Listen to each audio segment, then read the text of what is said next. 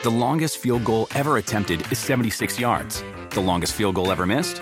Also 76 yards. Why bring this up? Because knowing your limits matters, both when you're kicking a field goal and when you gamble. Betting more than you're comfortable with is like trying a 70 yard field goal. It probably won't go well. So set a limit when you gamble and stick to it. Want more helpful tips like this? Go to keepitfunohio.com for games, quizzes, and lots of ways to keep your gambling from getting out of hand.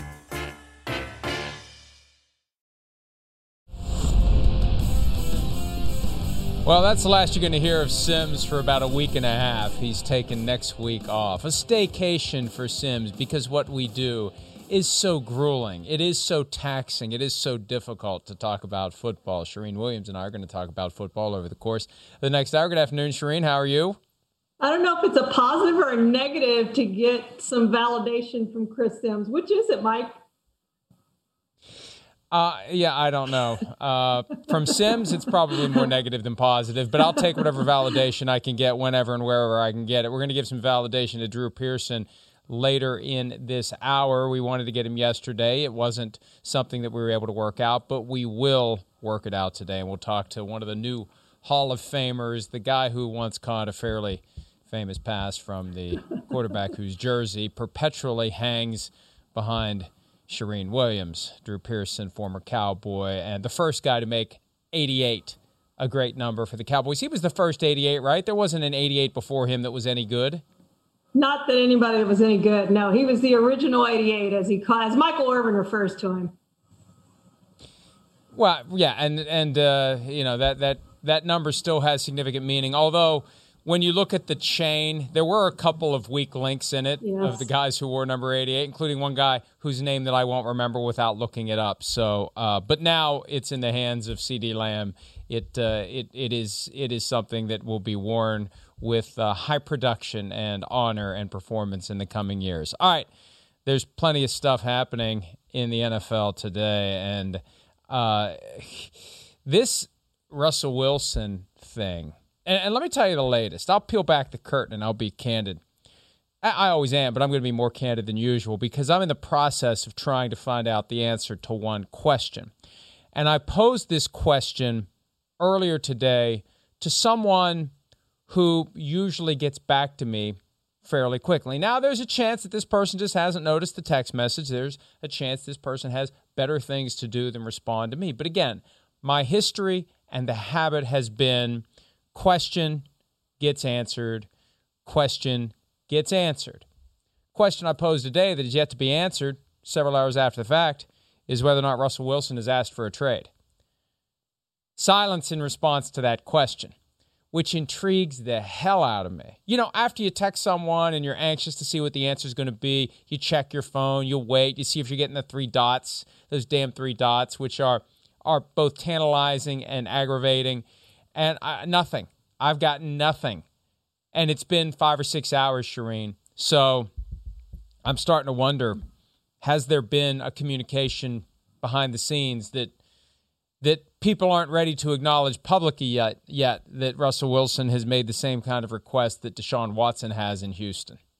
Well, this spiraled out of control quickly, Mike. I, you know, we saw the Aaron Rodgers thing immediately after the season got over, and then he kind of clarified a day or two or, uh, later, and that kind of sort of cleared itself up. It didn't go on and on and on like this one has. And I think this is going to go on for a while because I it does very much feel like to me that Russell Wilson has one foot out of the door. And as you pointed out, it's going to be really hard to do a trade right now, but they could do it after June 1, in which case he would be gone. But no matter, this just certainly feels like he is leaving Seattle at some point, whether it's this year or after this year. And, and really, what they also could do now, because we've seen in recent years the practice of working out the agreement pre start of the league right. year. We have a pending deal for almost two weeks now between the Rams and the Lions for Jared Goff, Matthew Stafford, and some picks flowing from LA to Detroit. That becomes official on March 17. But what happens in the interim? Everybody acts like it's a done deal. My guess is Jared Goff's talking to the Lions regularly, or although there are some limits on how much communication there can be in the offseason. But I, I, my guess is he's gotten his hands on a playbook if they put one together. And same thing for the Rams. Matthew Stafford probably has the Rams playbook. But uh, that same mentality can apply to a deal that won't be processed until June 2. If the Seahawks are fine with it, if the new team is fine with it, then you do the deal with the understanding that it becomes official on June 2. And what happens after that? Russell Wilson is regarded widely as a member of that new team, even though the deal doesn't get reduced to writing and communicated to the league office until the day after you would divide the cap charge. It would go from 39 million in dead money hitting the cap this year for the Seahawks down to 13 million this year, 26 million next year. And given that the pandemic is going to do something to the salary cap this year and we assume it will go down, there's a chance I guess that they will get these new deals in place for broadcast rights and they'll move enough money around to keep it close to 198 or 195 or anything more than 180, but regardless there's benefit to having that cap charge only 13 million. That that's another way to do it. And Russell Wilson can start working out with the receivers, tight ends, running backs from his new team. They work out on their own anyway. Guys from different teams work out together all the time. That's the way it could go down. And then he officially becomes a Seahawk or not a Seahawk on June 2. And what about the offseason program? There's no indication there's going to be one. So he's not going to really miss anything there either. Yeah, and he does have a no trade clause, Mike. So he, in some sense, is going to get a chance to decide where he goes if he wants to go somewhere, if he has indeed requested a trade. And I know the Seahawks will resist. There's been no indications that the Seahawks are trying to trade him, but teams certainly are calling. I mean, we know that. It, it's obvious when, when a guy uh, expresses his unhappiness, as Russell Wilson has, that teams are going to call about his availability and he started this, Mike. This is not something that's media generated. He started this with his first interview on Dan Patrick. He had a chance to squash it in his interviews with the local media that came after he won Man of the Year. That didn't happen. He did the GQ interview. Tomorrow he does the Ellen Show. So he's had every chance to, to nip this in the bud and say, no, no, no, I, I'm not asking for a trade. I'm coming back to the team, et cetera, et cetera. And he hasn't done that which totally leads to the speculation that he does want to move on. He's had a chance to end this conversation and he hasn't done it yet. We'll see what he says tomorrow on The Ellen Show. The Ellen Show is fascinating because when Russell Wilson does non sports shows, there's a history there of someone suggesting to the host a specific question about which the host probably wouldn't be aware to ask. And I recall a couple of years ago before Russell Wilson got his latest contract extension from the Seahawks, he was on Jimmy Fallon. And Fallon asks the question about the possibility of Russell Wilson becoming the highest paid player in NFL history when he gets his new contract. And that was kind of odd. Like, that doesn't seem like something that would bubble up to the top of the stack when it's time to come up with Russell Wilson questions. And Simms has always been very skeptical that someone from Wilson's camp planted that question to Jimmy Fallon, and it just makes you wonder what kind of questions will be planted or suggested or just mentioned for Ellen DeGeneres to ask Russell Wilson along the lines of his future with the Seattle Seahawks. And it's out there broadly enough now that you really don't need to nudge her in any way to get her to ask what what's going on here. Are you going to be a Seahawk in 2021? But it could be there's something beyond the obvious that they want to have asked to push this thing to the next level. Because, Charean, the more I think about it, the things that Russell Wilson is unhappy about now, these are things that aren't new. I think these are things he's dealt with, that he's tolerated, and he's just gotten to the point where he wants out. So these things that he didn't have a problem with before, he's got a big problem with now because he wants out, and you need to have reasons for wanting out, or you look like you're being selfish, unreasonable, etc.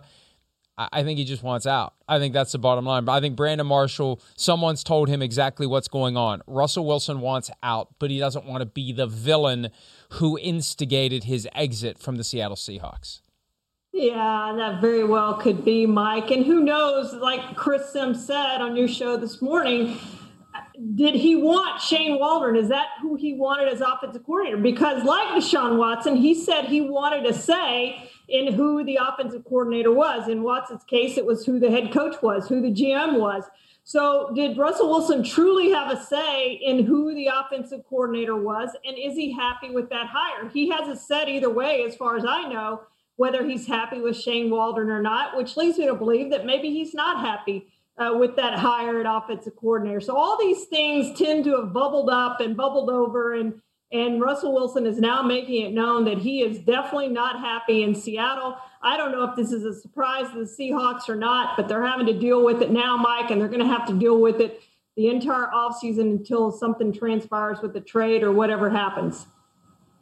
And that becomes the broader question that I'm trying to get to the bottom of because when Paul Allen died a couple of years ago, his sister Jody inherited the team, and she's owned the team ever since. And. I remember early on there was this vague sense: will she sell? What will she do? And and she's been even quieter and taken on an even lower profile than her brother Paul did. I have no idea what she wants. I have no idea what she does. I have no idea how involved she is. I get the impression that she, like most owners should do, relies upon her football experts to run the football team. But when you have something like this land on your radar screen and you're the owner of the team, and this is one of the most important players in team history, if not the most important player in franchise history, how involved are you? Do you have a preference? Do you express that preference? Or do you just say, I've already been delegating, I'm going to continue to delegate. Pete, whatever you think is best, that's what we'll do. And you have to wonder how much of this public animosity, and it's not really animosity, it's just public rancor, frustration, consternation from Russell Wilson. Does that turn off the Seahawks and make them want to make a change? Does it soften them up to deal with the cap situation? Does it make them willing to find another quarterback? Because that's part of the problem. If you let the bird in the hand go, you don't know what you're going to replace him with. Are you going to draft someone? Are you going to sign someone? Are you going to trade for someone? And at this point, all we know about the Seahawks is, according to Dan Patrick, they're not happy with Russell Wilson. Okay, fine, they're not happy with him. What does that mean? What are they going to do? Are they going to tell him, too bad, you're stuck here?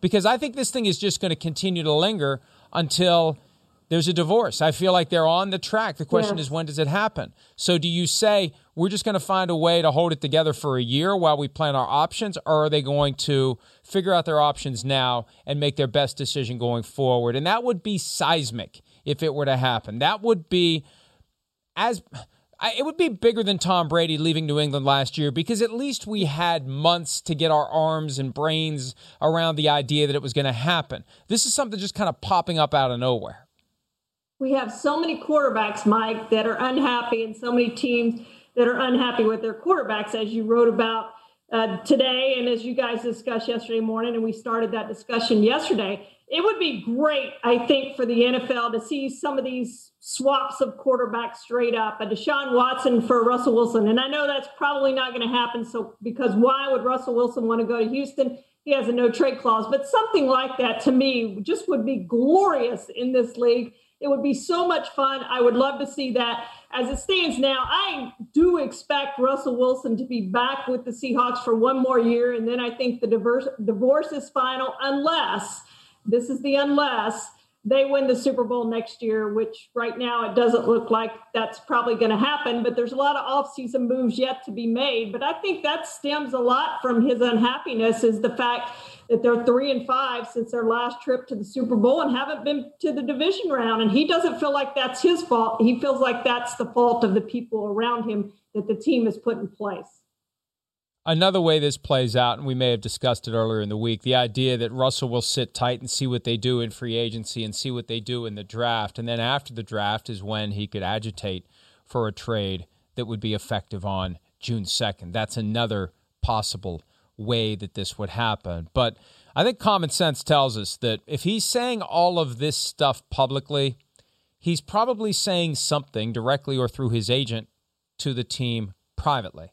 Is he saying, I'd like a trade? Is he saying the time has come for us to part ways? Is he saying we don't want you to just hang up the phone when these calls come in? And the calls continue to come in because, of course, they will. Over the weekend, one of the Super Bowl Sunday splash reports was that the Seahawks had gotten calls on Wilson, but they're absolutely not going to trade. And well, absolutely not has changed over the course of the last four days. And we'll see what they get offered. We'll see what it takes. I think if it's going to take three first round picks for Deshaun Watson, Charean, it's going to take three first round picks for Russell Wilson at this point. So, uh, no question. I, look, I, I, it's almost too much. Right? You, I, would rather save some of this for next off season. Let's not have all this quarterback chaos now. Let's parse it out a little bit. Like when you know when a team scores 50 points in a game, save some of them for next week, please.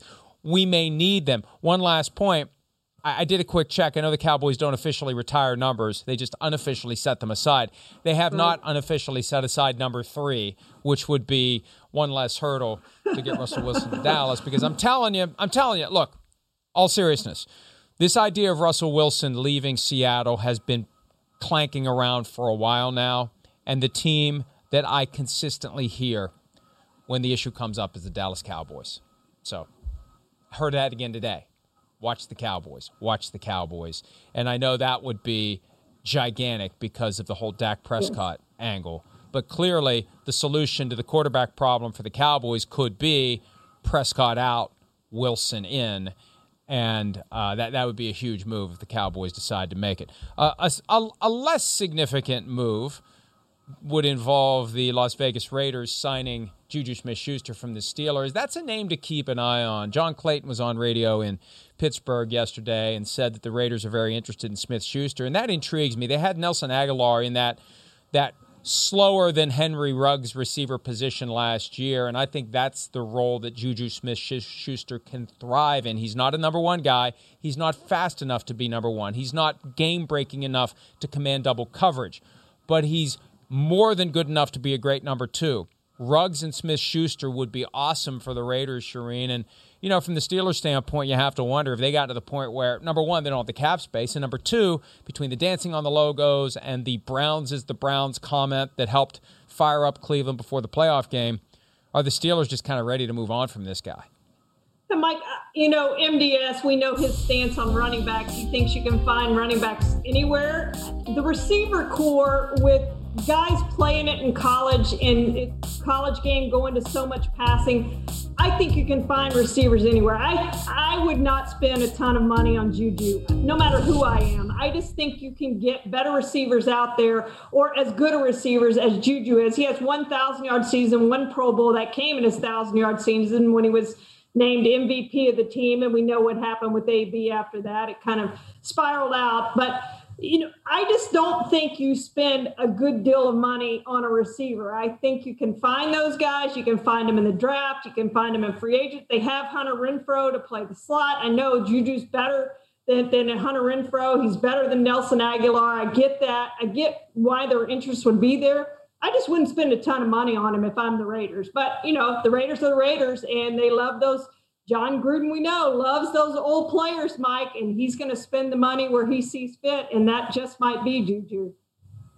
All those seven on seven camps, high school, all those practices at the college level, the quarterbacks get the reps in, the receivers get the reps in, the receivers get better, and there are more and more great receivers every year making it to the NFL. So that's a good point. You don't need to spend a lot of money on a receiver as a veteran, and the Steelers are the last team to have to do it because they have cracked the code on finding great receivers in the draft at every round. They've managed to do it.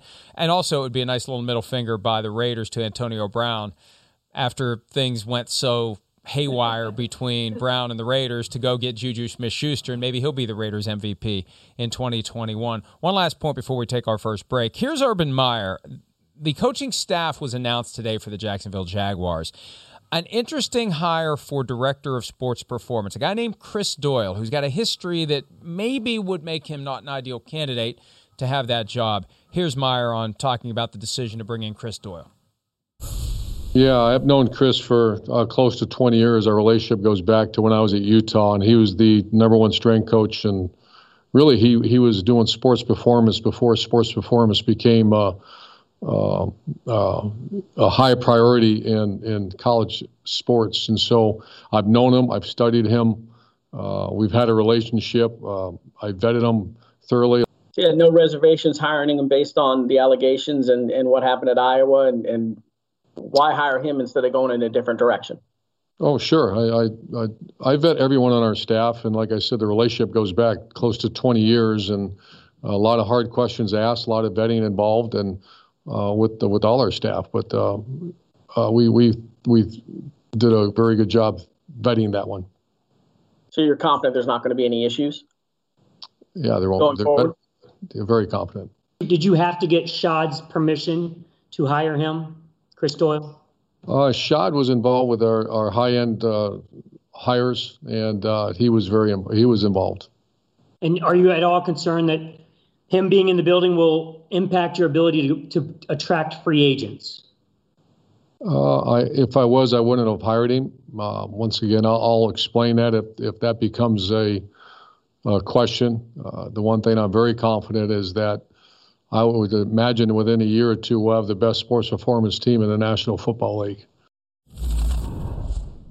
Doyle exited the University of Iowa football program last year amid allegations of some racially charged comments and just the kind of old school football player abuse that coaches engage in when they yell and scream and they rant and rave. And the game has evolved past that in many respects. And Charean, I understand that you know, NFL head coaches are looking for people they can trust. That's one of the reasons why they hire their kids, because if you can't trust their, your kids, who the hell can you trust? There's many reasons beyond that why they look to hire their own children, but it's about who you can trust, who is with you, who will be your eyes and ears within the ranks of the coaches. And Doyle will be undoubtedly extremely grateful to and loyal to Urban Meyer. Doesn't make it right, and it doesn't set the the the right framework, I think. This is where it's delicate because Meyer's had a history of some questionable characters around him, and here he is bringing in a guy that's that's got a recently questionable background when there are plenty of other people who could do the job that Chris Doyle's been hired to do. Yeah, by all accounts, Mike, he's very good at his job, which is why they hired him. But there's a reason that he had a 1.1 million separation agreement with Iowa after 20 years there. And, you know, the Jaguars should have known what they were getting when they hired uh, Urban Meyer because he had Zach Smith on his on his staff for a long time, and we know how that played out with that story. So the Jaguars knew what they were getting when they hired Urban Meyer, and this is part of who Urban Meyer is and what he does. So this this is what they bought into, and they're going to let him run the show. It's obvious he's in charge, Mike, in Jacksonville. There was an external review of the Iowa program which concluded that a small group of coaches demeaned players and the program's rules perpetuated racial or cultural biases and diminished the value of cultural diversity. Doyle defended himself by saying, I do not make racist comments and I don't tolerate people that do. But still, as you mentioned, there was that buyout. The relationship ended in the aftermath of this investigation, and Urban Meyer has plenty of equity as he enters the NFL, especially in Jacksonville. He may have used up a little bit of it today, and there definitely will be plenty of eyes and ears on Chris Doyle. And, and here's the reality you got a certain amount of power and control over college football players that you don't have over pro players. And if he approaches the line with an NFL player, he's going to get a far different reaction than he ever would have gotten at Iowa. All right, let's take a break. When we return, newly minted Hall of Famer Drew Pearson from the Dallas Cowboys. Charean presented him for enshrinement, and he got the votes. We'll talk to him next year on PFTP.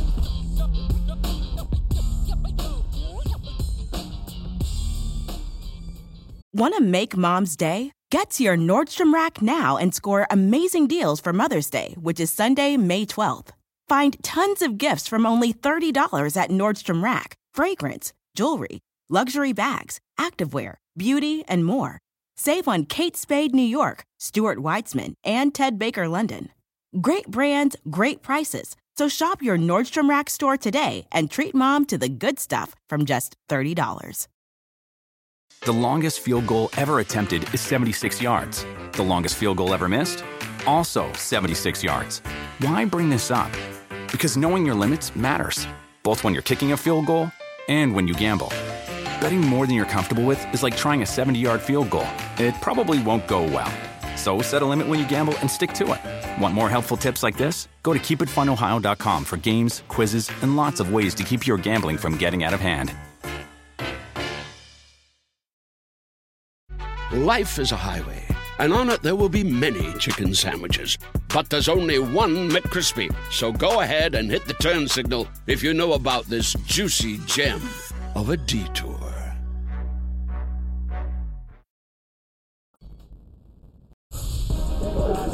Step that up here, brother, right there. Oh my God. Oh my God. You're gonna cry. Come on. Why you thank you? Oh my God. Brother. You're not here just to tell me hi. That's Drew Pearson getting the word from David Baker and the ultra distinctive voice of Jerry Jones in the background. that had to be Jerry Jones when you got yeah. the news. Here he is, Drew Pearson, one of the new members of the Hall of Fame. Drew, congratulations. Welcome back to the show. Yeah, thank you. Thanks for having me and uh, having me as a Hall of Famer. Feels pretty good. Let's set that stage. Let's let people understand that moment when you find out? Like, did, did you get lured somewhere under false pretenses? Was this like a surprise party type of a thing? How did you get to the point where that that that gigantic human named David Baker shows up with the news? Well, you said it right first. I got lured into it, and uh, I got a letter from Rich Dalrymple, the PR guy from the Cowboys, uh, addressed to Roger and I, uh, requesting a meeting at the Way 25th at 2 p.m. And so we both confirmed. We went over there. Roger and I kind of pulled in the parking lot at the same time. And he didn't give me any indication what might be going on. I'm a little upset with my quarterback uh, for that. But we went inside and re- met Rich and uh, went into the uh, uh room next to the uh, lobby. And Jerry was sitting there waiting. We sat down and talked for a little bit. And uh, I didn't know what, what I was doing there because they were talking mostly about real estate which they said in a letter that it might have something to do with that. That's why I thought it was so logical that Rob would be included because he's involved in some ventures with Mr. Jones. So anyway, uh, we're they're talking, and all of a sudden, I heard that knock on the door, and Mr. Jones said, "Drew, go answer the door." I went and answered the door, and in that door well was Mr. David Baker. And you know he can fill up a door well, and he filled it up. And he came in with the camera crew behind him and I kind of had a feeling I knew then what it was all about. And uh, that's when the emotions started to flow. Then I look on the other side of the room, Roger and Jerry over there grinning, you know, like they ate the canary or something like that. And uh, they got me good, but that's a good, good get. And uh, I appreciate them taking the time to do it that way. You broke up a little bit there as you were explaining when it was, but you mentioned to us off the air it was January 25th, which was a couple of weeks before it became official. How hard, Drew, to keep that secret for nearly two weeks? Yeah, I'd rather play a game of NFL football, even against Mel Blount, than to try to hold that in for two weeks almost. it was very difficult. You know, my, my mouth was, when he told me, my mouth was like this about ready to burst with uh, wanting to tell somebody, you know. So I had to tell my my kids. I told them, and I I made them swear to secrecy. I told my oldest sister, uh, my only her swear to secrecy, and I told a few uh, uh my teammates. Uh, but that was it, and uh, it, it, was hard to keep because I kept getting requests for interviews, and and in interviews, of course, they're asking me if I know, and, you know, I'm not the guy that wants to lie or anything to anybody, but I kind of just danced around it as best I could uh, to try to make their article uh, appear like, you know, I didn't know or it's going, it was anticipating, the anticipation was still there. Uh, but it was hard to keep in, no doubt. And uh, all the guys did it. You know, it was a remarkable how it really never leaked out to social media or or the media period. And uh, that's a tribute to all the guys. And that's the kind of class we have, you know, guys with a lot of character. When you tell them to do something, they do it. Drew, you came so close in January of 2019 on that Centennial class when your former teammate Cliff Harris got in and Jimmy Johnson got in on that class too. Uh, we saw your disappointment and your anger at not getting in at that point. Now, full circle, a year from then, you get in again um, two years later, I guess it was. Did that make this more special? Just the fact that you thought you were going to get it a couple years ago and didn't? Well, you know what made it special is I didn't have to wait that long after that disappointment. You know, I wasn't angry. I was just disappointed. I wasn't angry. I'm not. I would never be angry at the Pro Football Hall of Fame. I have too much respect for that. But I was disappointed.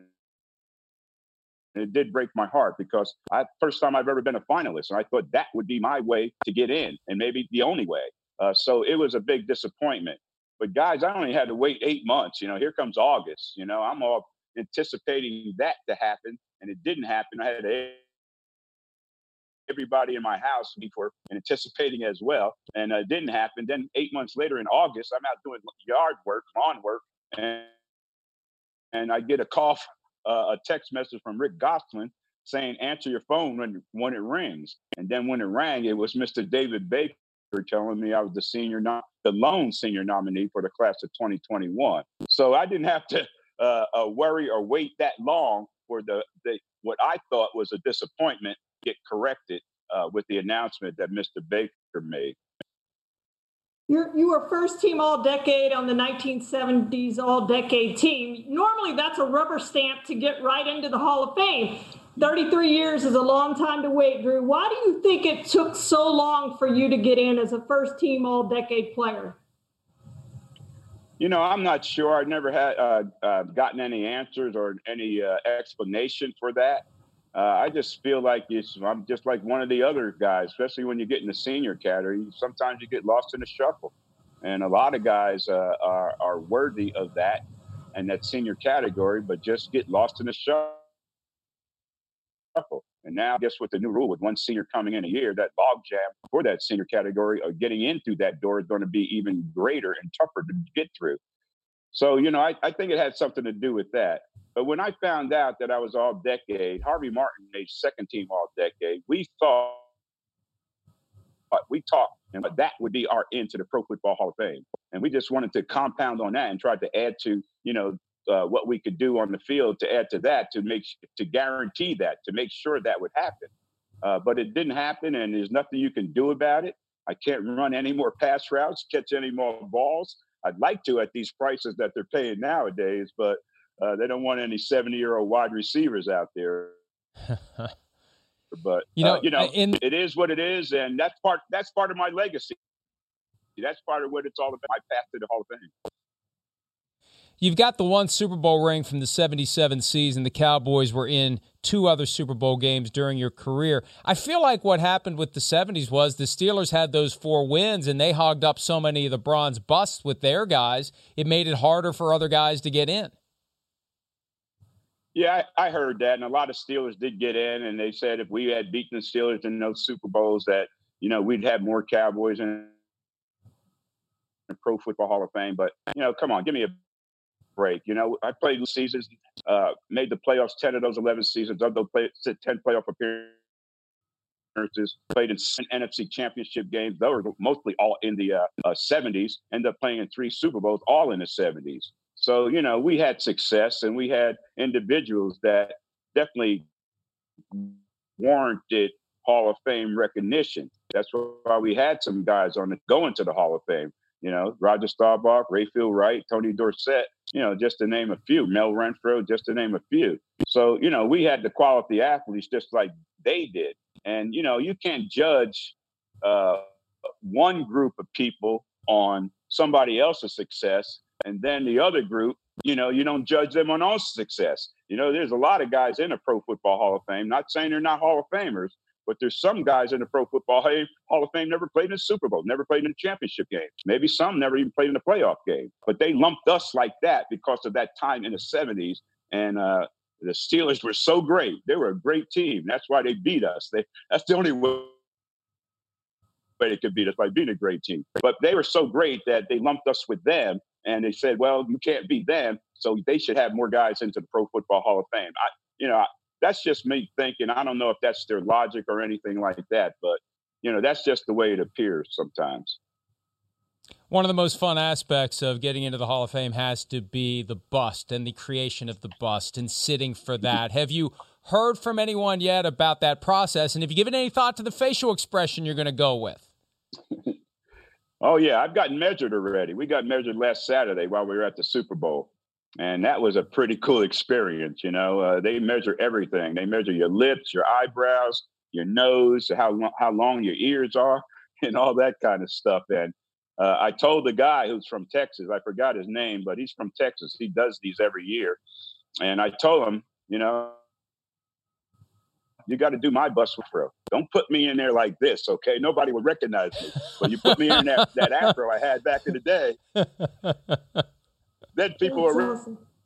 recognize. Yeah, yeah, that's Drew Pearson. That was one of my sig- signature trademarks, my afro. You know, back in the day. So uh, my bus will have, have an afro on it, uh, and uh, you know that's one of the highlights of the weekend. You know, sitting down there uh, while you're getting measured for your bus, you're thinking, "Wow, how cool is this? You know, you this is being a this is being measured for a bus for the Pro Football Hall of Fame, and you got Peyton Manning over there, you got Charles Woodson waiting their turn to get their bus uh, uh, measured. So it was a pretty cool experience going through that bus measurement.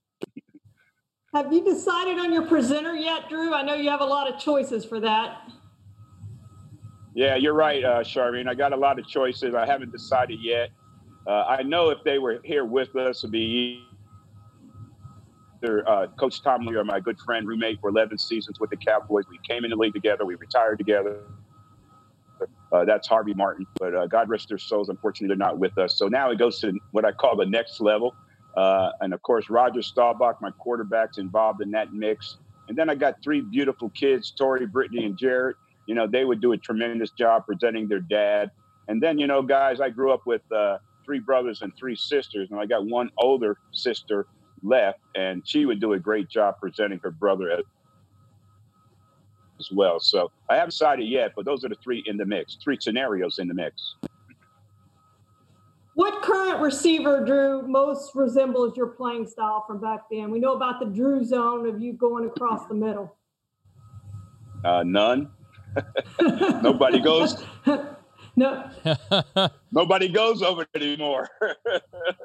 That's awesome. There. But you know, I, I like if I there's anybody, yeah, if there's anybody you want to compare me to is Larry Fitzgerald.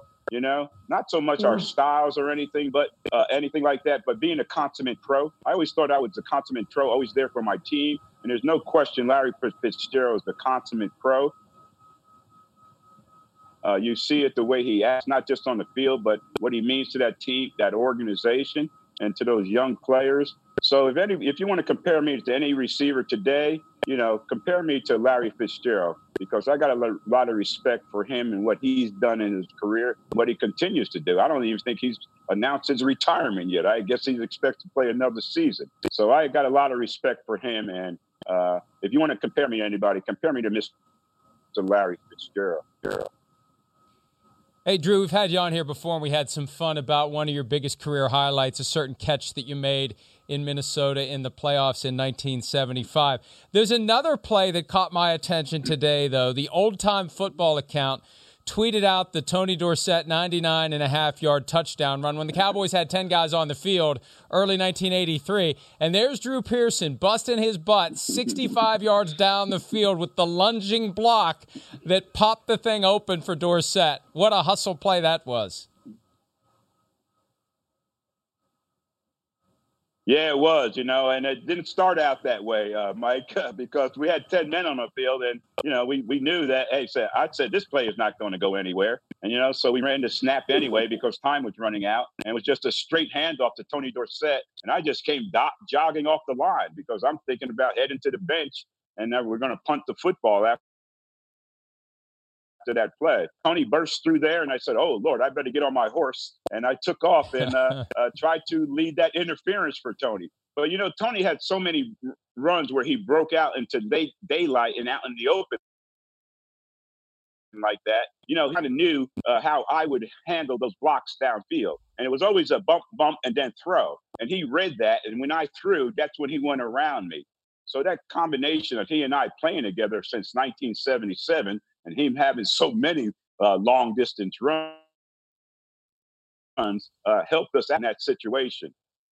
I also knew after he scored a touchdown, I better hustle down to be the first one to graduate because that's going to be in a record book. That's going to be in the Hall of Fame.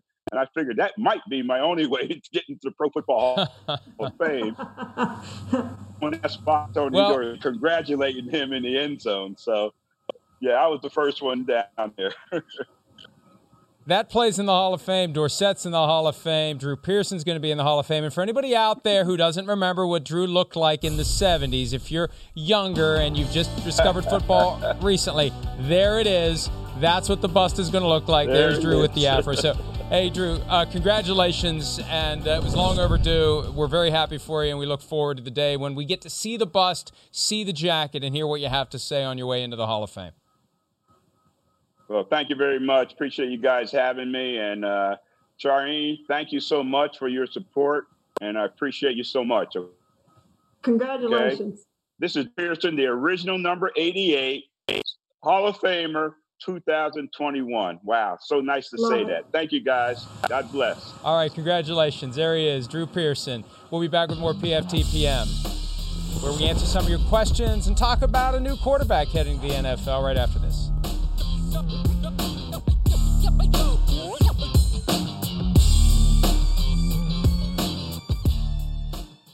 Want to make mom's day? Get to your Nordstrom Rack now and score amazing deals for Mother's Day, which is Sunday, May 12th. Find tons of gifts from only $30 at Nordstrom Rack fragrance, jewelry, luxury bags, activewear, beauty, and more. Save on Kate Spade New York, Stuart Weitzman, and Ted Baker London. Great brands, great prices. So shop your Nordstrom Rack store today and treat mom to the good stuff from just $30.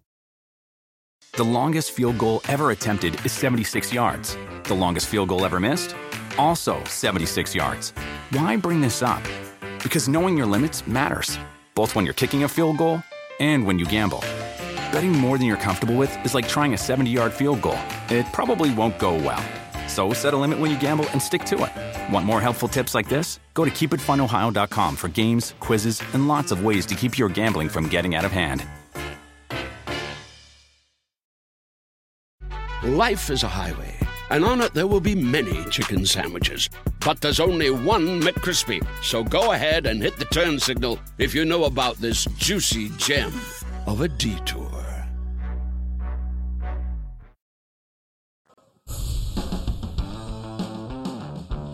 There's Tom Brady yesterday, a little weekend at Bernie's action. Ryan Griffin finally earning his paycheck, helping Brady off of the boat. He, yeah, he just he's, he's a little wobbly from the sea legs, and now they already have the drunk Tom Brady doll. I have a feeling that that is some sort of a trademark copyright infringement, and and also, uh, uh that that that that that doll is not representative of the physique of Tom Brady. Uh, I, I, know, I know that he likes to work out. He doesn't work out quite that much, Charean. Yeah, I don't think that's an accurate representation of Tom Brady. We remember the shot from the combine way back when, Mike. Yeah, and uh, that that shot actually showed up on T-shirts for players yeah. who were on the boats yesterday. And you know, I did a little quick math most of the guys on the team were six years old or younger when Brady was standing there in mm-hmm. his boxers for that shot at the scouting combine. Yeah, and, and somebody else noticed yesterday that he had a brace on his left knee.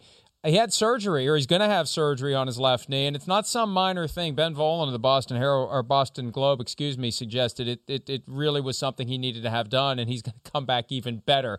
Good news, Packers, Seahawks, and every other team in the NFC. Brady's going to be even better in 2021. All right, let's answer some questions. John Pascal asks, "What's the unofficial Deshaun Watson trade deadline?" In, in my view, I mean, unofficially, I just think you got to get it done and you got to put it through on March 17 because what happens is teams that are interested in Deshaun Watson are going to go find other quarterbacks and and then they're not going to be in a position to trade for Deshaun Watson. So at the very latest, the draft, but I think you got to get this thing done and in place so you have maximum suitors at the table because if you don't, if you wait around, teams aren't going to wait around for you and they're going to address their quarterback needs elsewhere and those teams are going to drop out of the mix and it's going to be harder to maximize the leverage, Charean.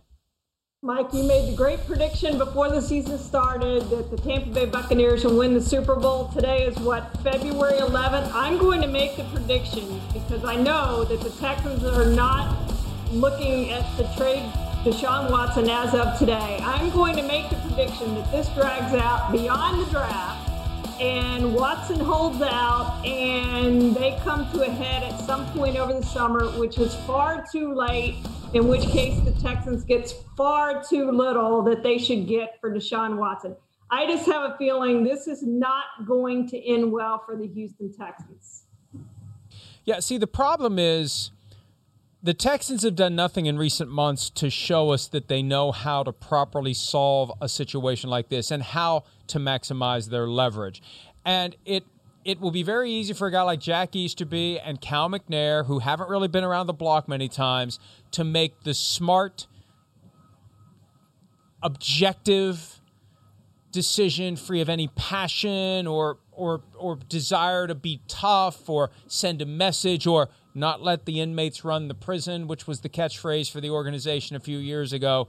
And they're potentially going to put themselves in a spot where it's going to be painful, it's going to continue to be a distraction, it's going to continue to hover, and they're ultimately going to get less than they could have gotten when they realize that's their only play. Because I think Watson has made it clear that's their only play, and I'm not convinced they're going to do the right thing.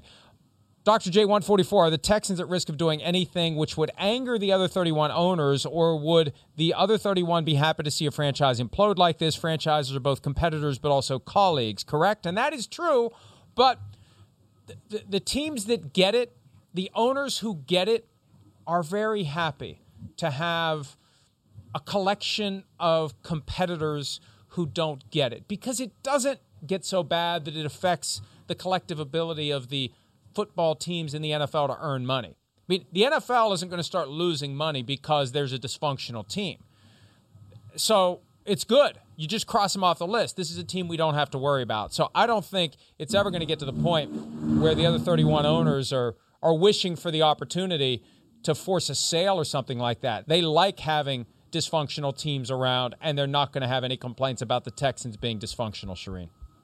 You look at how long the Texans, I don't want to say dominated the AFC South, but they certainly were competitors in the AFC South and won a number of division titles. I think the other teams in the AFC South are thrilled with what's happening in Houston. They will be thrilled if Deshaun Watson gets traded. That's one less team that they have to worry about in the division every year. When you look at the Colts and how close they came to losing both the games against the Texans this year, they'll be happy if Deshaun Watson leaves and the Texans are in dysfunction for a long, long time. One time I was in the presence of an owner who lives in the city where his team is located, shows up at the facility on a regular basis, and he was asked his opinion on another owner who is an absentee and isn't there all the time. And what do you think of that? And the response was, I love competing against him and that's that's the mindset that's the attitude. The owners who know what they're doing very much like to have owners in the league who by all appearances don't know what they're doing. Matt evon with the salary cap shrinking should free agents wait a year to sign long-term deals and ride out 2021 on one-year contracts? Well i think what they should do preliminarily is see what's out there. And if you have a long-term offer that is acceptable you take it. But if you don't get an offer that you think is appropriate to your skills and abilities then that's when you do the one year deal. But when you're talking about really good money for one year versus generational wealth, life changing money on a long term deal with full guarantees and all the bells and whistles, if you're one of those guys, then you take it. I don't think you enter the process saying, I'll just take a one year deal and do it all over again next year. That's your fallback, Charean, once you realize that the money isn't going to be there the way you thought it was. Yeah, you look at some of those free agents in Tampa specifically, Mike, Chris Godwin, Lavonte David, um, Shaq Barrett, if those guys get long term deals elsewhere that are acceptable, and I think all three might, then you go take that. If they don't, then I think they should return to the Bucks for a one year deal for whatever the Bucks are going to give them and go try to win another Super Bowl. That's probably their best option. But if they get those long term deals elsewhere, you have to go. You have to go take that money because, as you said, Mike, it's generational wealth and it sets you up for the rest of your life. Shaq Barrett said earlier today on SiriusXM Mad Dog Radio that it's time that he break the bank. Now the Buccaneers could tag him again at 18.99 million for one year. The ideal situation would be to finally work out a long-term deal, but that's just one of the issues that the Buccaneers are going to have. And frankly, if they do a long-term deal, the cap charge for this year would most likely be significantly less than 18.99. That's another reason for the two sides to work something out. But 18.99 is the starting point on a long term deal because that's the bird that he has in the hand. At Jimmy Luck, will we see more and more players try to force trades? Will we see non quarterbacks do this too? Well, Jimmy, it started with non quarterbacks. It started with Antonio Brown two years ago. And we talked last week to Stefon Diggs about it. You know, all it took was one tweet. The day that Kirk Cousins got his extension, coincidental, possibly, not coincidental, possibly. That's when Stefon Diggs took to Twitter, and by that night they had a deal. So I think that it's overdue for the franchise quarterbacks who have traditionally been company men to say, you know what? We're, we're not playing this game anymore. We've got power, we've got leverage, we've got options, and we're going to start exploring them. And I think that between what we've seen other pl- players do who aren't quarterbacks and what Tom Brady was able to pull off last year, that's caused this critical mass for Deshaun Watson, Russell Wilson, maybe Aaron Rodgers next year, and other guys who are going to be thinking, I'm not stuck with the team that drafted me for my entire career or until they decide they're done with me. I can force the issue if I'm not happy where I am. Yeah, you look at Jalen Ramsey, Khalil Mack. I mean, the list is long, Mike, of non quarterbacks who force trades. And that's what set all this up for quarterbacks to go, hey, we should be doing the same thing. And now here they are we're going to see a lot of these, I think, this offseason, probably into next year. What's Jamal Adams going to think if Russell Wilson yeah. gets traded? After Jamal Adams finally found a place where he can win some right. football games, you trade Russell Wilson, it may be a little while until the Seattle Seahawks win some football games. And it may be Jamal Adams wants to be part of the package wherever Russell Wilson goes, along with DK Metcalf, along with Tyler Lockett. Uh, but we'll see how that plays out. Let's take a break. When we return, Trevor Lawrence needs surgery on his non throwing shoulder, so he's throwing for teams tomorrow. Who's going to be there, and is he a lock to be number one overall? We'll be right back.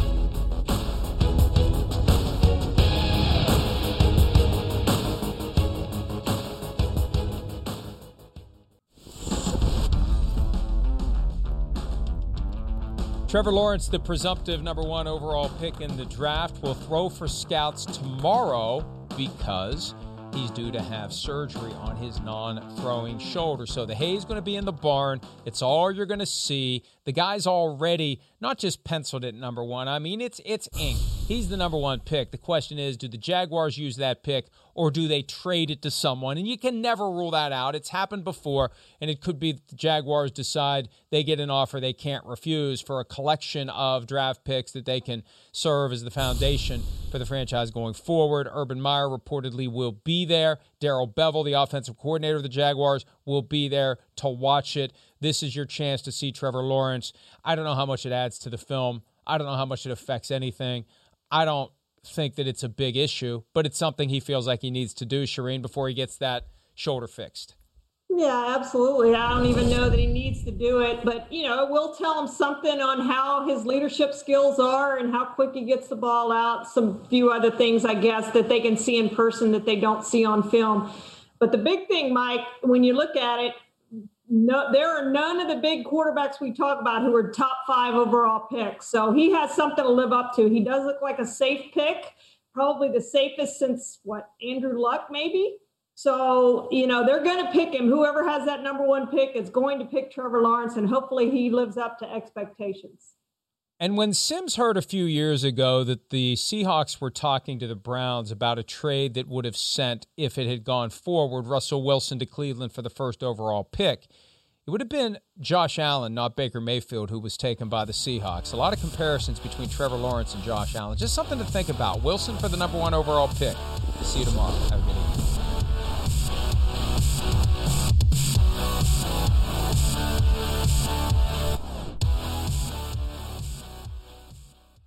The longest field goal ever attempted is 76 yards. The longest field goal ever missed? Also 76 yards. Why bring this up? Because knowing your limits matters, both when you're kicking a field goal and when you gamble. Betting more than you're comfortable with is like trying a 70 yard field goal. It probably won't go well. So set a limit when you gamble and stick to it. Want more helpful tips like this? Go to keepitfunohio.com for games, quizzes, and lots of ways to keep your gambling from getting out of hand. Life is a highway, and on it there will be many chicken sandwiches. But there's only one McCrispy. So go ahead and hit the turn signal if you know about this juicy gem of a detour.